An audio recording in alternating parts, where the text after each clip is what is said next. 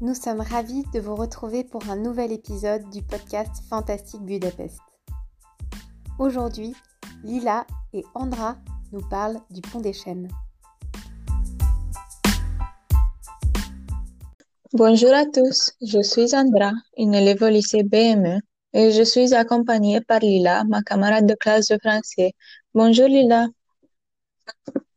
Bonjour Andra. Aujourd'hui, nous allons vous parler du pont des Chênes. Peux-tu nous mentionner quelques prérequis de la construction du pont des Chênes? L'idée de construction vit durant l'occupation ottomane de Buda et de Pest pendant le quinzième et seizième siècle, quand le pacha Mustafa a construit un pont de bateau sur le Danube, sous le château de Buda. Un pont de bateau, c'est-à-dire? Il y avait une cinquantaine de bateaux et ils étaient attachés les uns aux autres par des chaînes, d'où le nom du pont. Peu à peu, ce pont est devenu un point important pour la communication entre l'Ouest et l'Est, mais malheureusement, pendant les hivers froids, la glace causait des problèmes. Donc, on a réalisé que la construction d'un pont durable était inévitable. Comment s'est passé le choix de l'architecte et la construction du pont? Pendant le dix-huitième et le dix-neuvième siècle, plein d'architectes et d'ingénieurs ont proposé leurs plans pour la construction du pont, mais c'est Széchenyi, réformiste et entrepreneur, qui a fondé la Société du pont de Budapest en mille huit cent trente-deux. Cela a lancé le projet de construction. Il y avait une assemblée pour en discuter et Széchenyi a voyagé en Grande-Bretagne pour s'informer sur les techniques de construction anglaises. Après avoir discuté le financement du pont, payé uniquement par les membres du comité, la construction a été autorisée. Puis, une équipe d'ingénieurs anglais a commencé la construction du pont qui, a, qui s'est achevée en mille neuf cent quarante-neuf. C'est une histoire vraiment inspirante. Et je sais que le pont des Chênes est exceptionnellement imposant, avec des ornements uniques. Donc, est-ce que tu peux nous les décrire? Le pont est un symbole important de la ville de Budapest depuis sa construction. Il est très grand, trois cent quatre-vingts mètres de longueur et quatorze virgule cinq mètres de largeur, avec deux piliers massifs qui soutiennent deux arches en briques.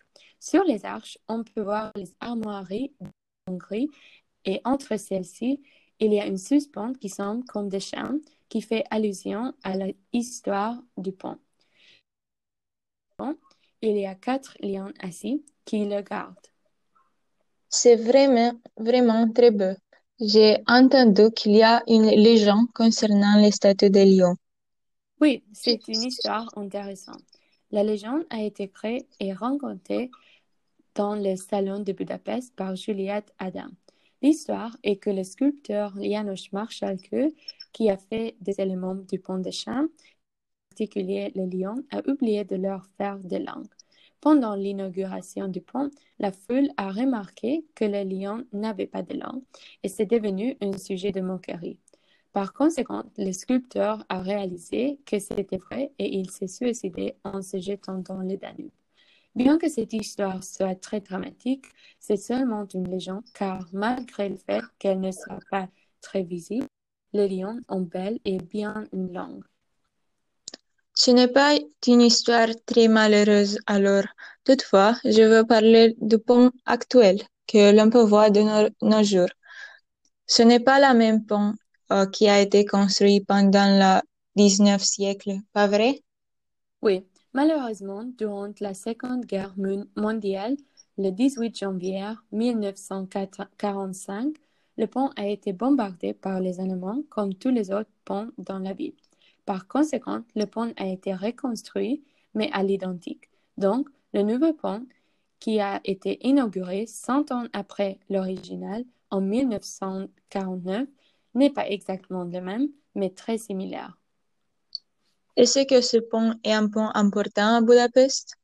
Le pont fait partie intégrante du paysage urbain de Budapest, en particulier durant les nuits, quand il est illuminé merveilleusement.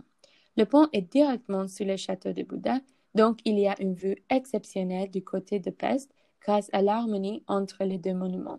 Mais le paysage est aussi beau du côté de Buda car la basilique est visible par-dessus le pont. De plus, un tunnel a été construit sur la coulée de Buda qui est dans la continuité du pont et qui est un élément significatif du pont. Dans le cadre de cette fonction, le pont est donc à la fois une connexion entre les deux berges du Danube, une attraction touristique, un monument central pour les célébrations nationales et également un symbole de Budapest. Merci beaucoup, Lila, pour toutes ces informations. Merci, Andra.